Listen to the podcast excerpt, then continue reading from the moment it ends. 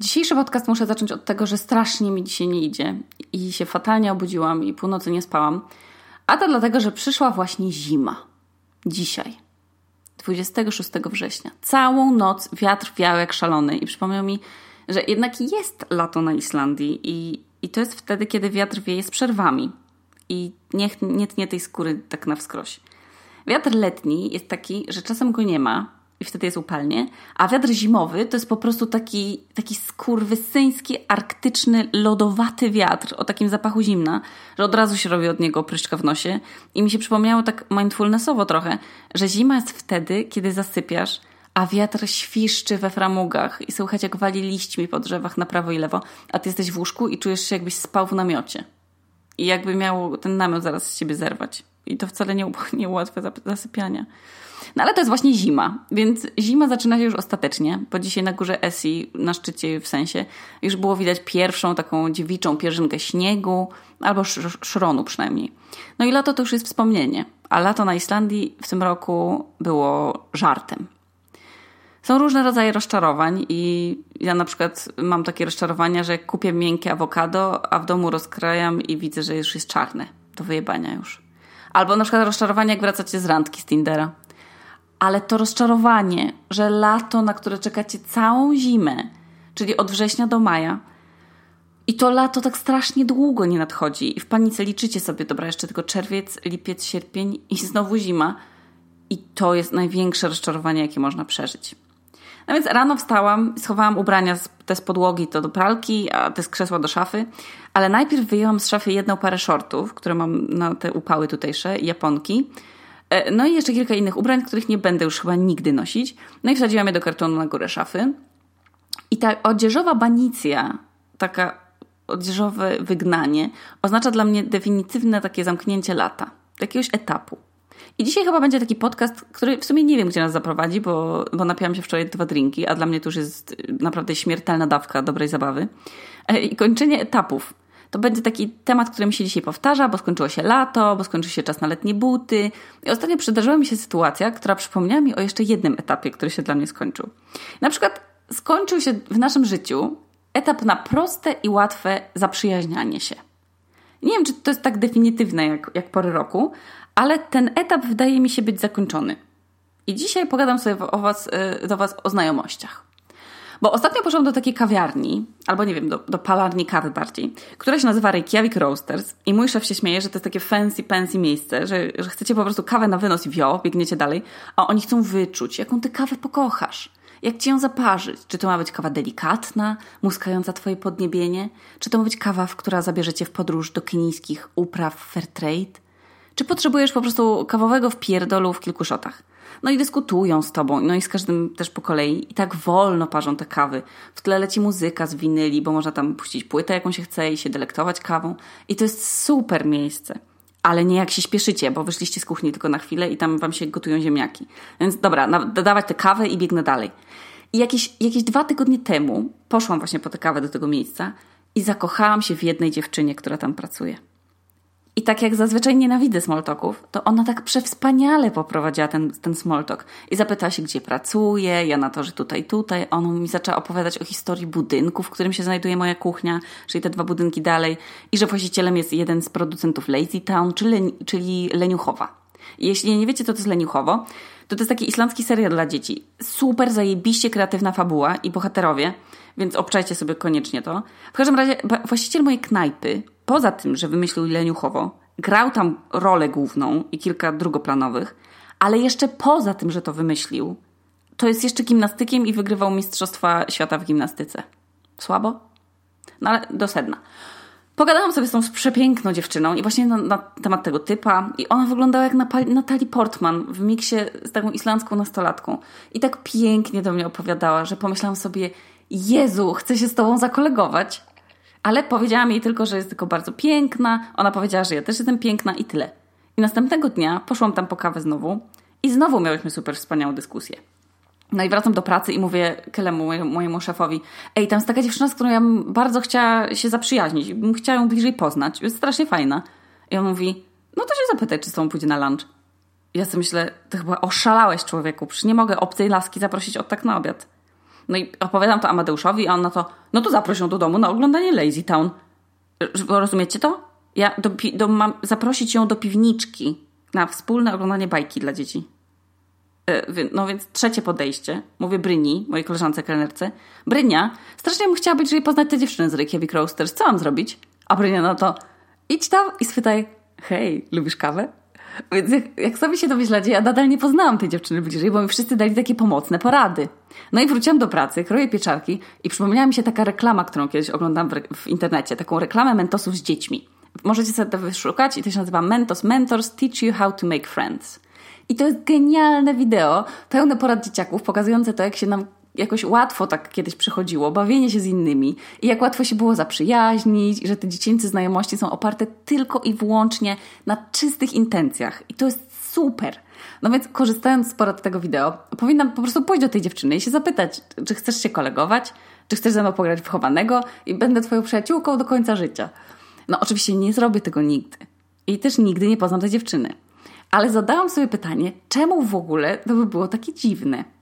No i zaczęłam kminić, że to wspaniale kiedyś było, że to było takie łatwe i w ogóle bez jakiejś analizy większej, że się po prostu zaczynało z kimś kolegować. To było rolą wręcz dzieciaka, żeby się z kimś zakolegować już pierwszego dnia w szkole i siedzieć razem w ławce albo się bawić na placu zabaw. W przedszkolu miałam taką koleżankę najlepszą, to chyba była moja pierwsza prawdziwa koleżanka, zaraz po wymyślonej przyjaciółce, którą nazywałam Ola Byga. Nie wiedzieć czemu, nie wiem. Ale ta przyjaciółka z przedszkola nazywała się Mała Kasia. I do dzisiaj nie znam jej prawdziwego imienia i nazwiska. I chyba to moi rodzice w ogóle zaczęli ją nazywać Mała Kasia, bo ona była po prostu bardzo drobniutka. No i to nie była przyjaźń na całe życie, jak widać, ale pamiętam, że po prostu było tak, że przyszłam do przedszkola i zaczęłyśmy się ze sobą bawić. Tyle. To się po prostu działo naturalnie. Bawiłyśmy się całymi dniami, nie trzeba było się o nic pytać, jadłyśmy kaszę mannę razem z sokiem i cytryny w cukrze, te wszystkie rzeczy, co tam dają w przedszkolu. Albo na przykład bawiło się z kimś na podwórku. I to było takie naturalne w ogóle, że chodź do mnie na obiad, bo mama robi kluski. I się szło do obcego domu z obcym dzieciakiem i się pokazywało sobie zabawki, jadło się słodycze i się bawiło. To było ekstra. W ogóle zero wstydu w zapraszaniu kogoś od tak gdzieś. Albo na przykład zapraszaniu do zabawy, jak się jakieś nowe dziecko przypamiętało w trakcie gry. Że to, to było oczywiste i jasne, że trzeba tego dzieciaka wdrożyć i pokazać, jak się gra, i już pięć minut później się było przyjaciół mi na, na całe życie. A teraz już nie jest wcale tak łatwo. No bo jak teraz kogoś gdzieś zapraszasz, od tak, bez celu, ja nie mówię tu o studiach albo o ludziach z pracy, tylko tak o, po prostu, na ulicy albo, albo w sklepie, to jest na maksa dziwne przecież. No bo od razu się myśli o tym, że albo cię ktoś zaprasza do łóżka, albo że jest jakimś stalkerem. Teraz myślę, że kiedyś to się wychodziło na podwórko i się poznawało ludzi, a dzisiaj chyba trochę papierosy mają taką rolę, że tak, wiecie się, ile ja ludzi na papierosie poznałam, jak tak wychodziłam. No ale problem się pojawia wtedy, że ja już nie palę. No więc już nie mogę tak poznawać ludzi prosto przed, gdzieś tam przed pubem. No mimo wszystko mam na swoim koncie kilka takich miłych i tak niesamowicie rozpoczętych znajomości, tak właśnie trochę jak w przedszkolu, że na przykład wprowadzając się do Reykjaviku, nie miałam tutaj żadnej koleżanki, ale miałam pewnego razu PMS. I to jest taka grupa dla dziewczyn na Islandii, więc napisałam post, że, że mam PMS i że strasznie bym chciała sobie nakupować jakiś pierdół w Ikea, że chcę kwiatka i chcę wyciskarkę do czosnku i świeczki, takie, wiecie, podstawy. Ale że nie mam samochodu, to że może któraś z dziewczyn by mnie tam zawiozła. I odezwała się jedna dziewczyna i napisała, a gdzie mieszkasz? I ja jej napisałam, gdzie mieszkam i ona była za 10 minut. I tak się zaczęła moja znajomość z Michaliną, że, że obca dziewczyna pojechała do mnie zabrała mnie swoim samochodem pod Reykjavik, a potem odwiozła mi pod same drzwi z tym kwiatkiem. I potem całą zimę się spotykałyśmy na malowanie akwarelami, i picie alkoholi, i plotkowanie. I tak właśnie poznałam moją pierwszą koleżankę na Islandii. I wydaje mi się, że ta znajomość była nam chyba trochę pisana, bo już od pierwszego momentu tej znajomości, odkąd weszłam do tego auta i zamknęłam drzwi, to myśmy się nie mogły nagadać. I nasze spektrum tematów było tak szerokie, że wiadomo było, że my się musimy spotkać jeszcze raz. I tak się też stało. Bo Michalina mnie nie uznała chyba za, za psychiczną, bo mnie później zaprosiła na y, taki łup, łupy szmateksowe, po prostu do Czerwonego Krzyża. I wiecie, no do szmateksu się nie zaprasza byle kogo, bo ktoś wam może coś sprzed oczu zajebać, co wam się podoba. Więc jest ryzyko. A ona mnie zaprosiła. I, ale jakby na tym chyba się kończy moje przypadkowe poznawanie ludzi. No bo muszę z zasady odrzucić znajomości na przykład z Tindera, no bo one mają jakieś założenia, jak, jak się z kimś spotykasz. Albo na przykład przyjaźnie z pracy i ze studiów, no bo wtedy też wiadomo, że nie jesteś jakimś szaleńcem, tylko możesz kogoś zaprosić na chatę, no bo no, już, cię znam, już cię znają, tak?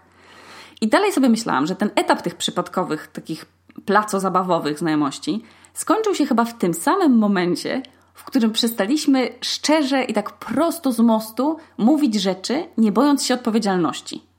Bo ja się tak myślę, no dobra, no zaproszę tę typiarę do siebie do domu albo gdzieś, no i tak ona może mi odmówić, mi się zrobi przykro, albo w ogóle jeszcze powie komuś, że jakaś psychiczna typiara mnie zaprosiła do siebie do domu, no to też mi będzie przykro. No to jest jakaś odpowiedzialność. I na przykład dzieci. Jak moja mama, która jest nauczycielką, zmieniła kiedyś okulary, to jej jakiś siedmiolatek, siedmiolatek powiedział: O, zmieniła pani okulary. Brzydkie. Tamte były ładniejsze. I, I, dzieci, jak kogoś nie lubią, to mu to mówią prosto z mostu. Nie lubię cię, nie będę się z tobą bawiła. Albo jak ktoś jest gruby, to dziecko powie: Ale ta pani jest gruba. Totalnie bez żadnej refleksji, bo bez, bez strachu przed odpowiedzialnością. Ale jak raz coś takiego szczerego powiedziałam do nauczycielki, a ona uznała, że, że jednak nie powinna być tak szczera i wkleiła mi uwagę do dziennika, no to się wtedy zorientowałam, że ten etap to już jest jednak za mną, że już nie wolno tak szczerze i głośno wyrażać swojego zdania. No i wtedy się chyba zaczęło obgadywanie za plecami. Jak już dowiedziałam się, że nie mogę tak szczerze mówić jakichś rzeczy. No i to jest chyba oznaka wkraczania w dorosłość. Obgadywanie za plecami. Bo dzieciaki te sobie potrafią powiedzieć twarz. Ty jesteś taki a taki, a tamten to jest taki. A dorośli, to żeby nie zrobić przykrości, albo nawet ta w dupie mają przykrość, ale tylko żeby nie wchodzić z kimś w konflikt, albo no, nie psuć sobie relacji z kimś, y, nawet jeżeli nie zależy tak naprawdę nam na tych relacjach. No to, to ludzie dorośli to wolą za plecami. Albo zobaczcie w ogóle, jak się zmieniły znajomości, kiedy zaczęliśmy być na Facebooku i na Instagramie. Przecież to jest dramat. To, jest, to te wszystkie rzeczy, które trzeba rozkminiać teraz dodatkowo. Że na przykład, bo na przykład like. Like dany oznacza, że okej, okay, lajkuję coś, ale są przecież jeszcze takie lajki niedane. Oraz lajki ironiczne. Jak na przykład nie gadacie z kimś, bo jest między wami jakaś tam cicha spina, nie wiadomo co i, i kto zaczął, ale nie gadacie i nie dajecie sobie lajków, a potem ten ktoś wam daje lajka pod jakimś tam statusem waszym i czuć, że to jest taki, taki like ironiczny. Albo celowe niedawanie komuś lajka. Na przykład ostatnio gadałam z koleżanką i ona mówi o, już dodali zdjęcie z wakacji. Nie daje lajka. Albo na przykład kolejna rzecz do analizowania. Emotikony. Jezu, ile ja miałam nieporozumień przez emotikony, bo jeszcze, jeszcze tydzień temu miałam Androida i te małpki na przykład, te trzy, co sobie zasłaniają oczy i uszy. One wyglądały na moim HTC jak takie wkurwione, dzikie małpy. I za każdym razem, jak dostawałam od kogoś taką małpę, to to było dla mnie jak jakaś najgorsza kara. One były przeraźliwe. Ja sobie myślałam, Boże, co ja napisałam nie tak? I scrollowałam, wiecie, i analizowałam, czy jakąś zrobiłam przykrość. A teraz mam nowy telefon, już bez Androida i patrzę, że te małpy są super wspaniale uśmiechnięte i mają wesołe oczy, a ja tyle cierpiałam przez nie wcześniej, przez te, przez te małpy, przez niezrozumienie. Albo na przykład piszecie z laską i ona wam wysyła serduszka, a potem nagle przestaje i zaczyna wam wysyłać kwiaty. Tulipany. I kurwa, co to oznacza? Już prawie macie wazon na te kwiaty, a potem się okazuje, że ona wraca do swojego ex i ta zmiana z serduszek na kwiaty to był taki miękki sygnał, wiesz, już jesteś friendzone.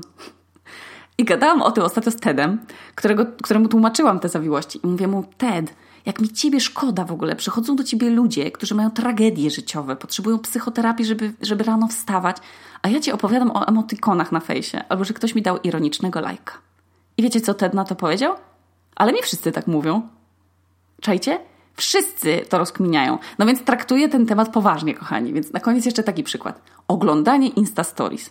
Wspaniałe jest to narzędzie, bo można dzięki temu wiedzieć, co u kogo słychać, to też może być super śmieszne. Ja też przecież wyrosłam na, na reżyserii snapów.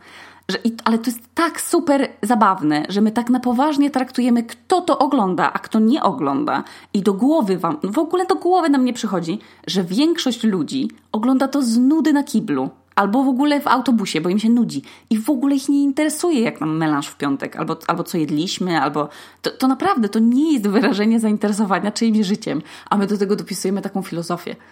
Ale, ale jak nas ktoś nie obserwuje, ale ogląda nasze Insta Stories, to wtedy się pojawia pytanie, a czemu? Ha? I tu się pojawia pytanie, co jest bardziej dziecinne? Dawanie lajków, czy nie dawanie nieszczarych lajków, jak się czegoś nie lubi? Albo jak kogoś nie lubimy, to czemu go w ogóle trzymamy w znajomych i mu kurtuazyjnie lajkujemy rzeczy, zamiast po prostu powiedzieć, ej, nie lubię cię, nie chcę się już dłużej z tobą kolegować. Dzięki za to, co było, było fajnie, mamy super wspomnienia, tam z podstawówki, czy, czy nie wiem, z kolonii, ale ja już sobie pójdę swoją drogą, to jakby przestaję cię lajkować. To jest niesamowite, do czego nas wkłada dorosłość, że my się nagle musimy zachowywać jak dorośli i sobie myśleć, nie no, nie mogę tak komuś powiedzieć, albo usunąć kogoś ze znajomych, bo ktoś uzna, że jestem dziecinny. Ale nie uznajemy w ogóle za dziecinne takiego dawania sobie ironicznych lajków. Albo oglądanie czegoś Instastories z telefonu innej osoby, żeby ta osoba nie widziała, że my ją podglądamy. Albo w ogóle nie uznajemy za dziecinne przejmowanie się tym, że ktoś nam wysyła jakieś emotikody. Na Boga! Czy tak miało wyglądać życie przed trzydziestką? To jest moje pytanie. Tu Okuniewska z piwniczki w Reykjaviku, a to był odcinek o znajomościach.